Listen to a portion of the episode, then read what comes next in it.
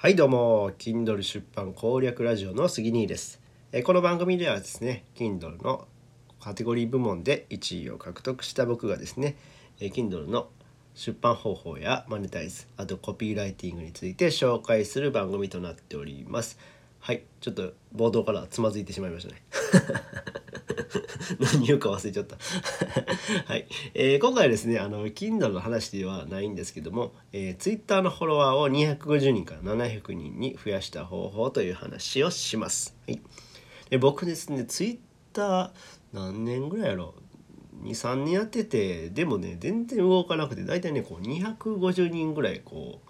うろうろ増えたり減ったりとかこう繰り返してたんですね。でそこから今日700人になったんですけども、まあ、700人ってそんな大したことはないですね700大した数字ではないんですけどもでもやっぱり伸びなくて悩んでる人っていると思うんですよね。うん、でそんな方に向けてちょっとお届けしようかなというふうに思います。はい、で何をしたかっていうのは3つの理由をえー、まあ、3つの方法かな、うん、を説明させていただきます。えー、まずはですね、池谷さんの無料メルマガに登録しました。はい。うん。で、池谷さんのメルマガってね、こう、ほんまに、ただで見れるんですけども、ただでこうビジネススキルとか、まあ、ビジネスに関するこう学びが入れるんですね。とか、あと最新の情報とかを手に入れることができます。で、僕はね、それで、あの、無料メルマガを受講しているんですよね。うん。でまずその無料メルマガを受講してます。で2つ目がですねこうメールではこう、えー、2日に1回ぐらいこうメールが届くんやけどもそれにたまにですねこう課題がこう 設定されてるわけなんですよね。うん、でその中の課題の一つにねあのツイッターを100日連続継続してくださいみたいな感じの課題があるんですよね。でこれをまあ継続ちゃんとできた人はコンサルメールコンサルをしてもらいますよっていう課題があるんですよね。で僕はあ池田さんにコンサルしてもらえるんやったらやってみようと思って100日連続ツイッターを継続しました。うん、でそれでコンサルをしてもらったわけなんですよね。うん、そっからですね3つ目でえー、3つ目はですねこれそのメールの、えー、コンサルを受けてですね、えー、素直に実行するということですね。はい、僕はあの池谷さんまあその時ね Kindle 出版をしてたんですけども、えそっからまあ杉兄さんやったらえー、Kindle のコンサル出版のコンサルをしたらどうですかっていう提案をしてくれたわけなんですね。あ僕がコンサルかみたいな感じで思ったんですけども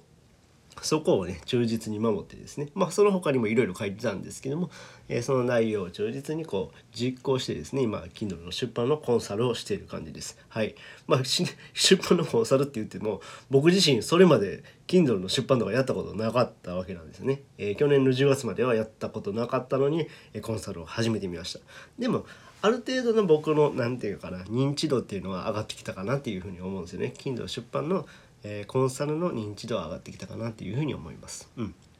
でその中でですねまあ3つこの3つやってきてですね僕は、えー、まあ、自分の中で変化っていうのが、まあ、まずアフィリエイトの収益が、えー、9,000円ぐらい大体月に9,000円ぐらいやったのが今5万円ぐらいに上がってきました。はい、もちろんまあ上下する時もあるんですけども、えー、5万円に上がっているのとで先ほど言ったように、えー、Twitter のフォロワーが250人から700人に増えました今は。うん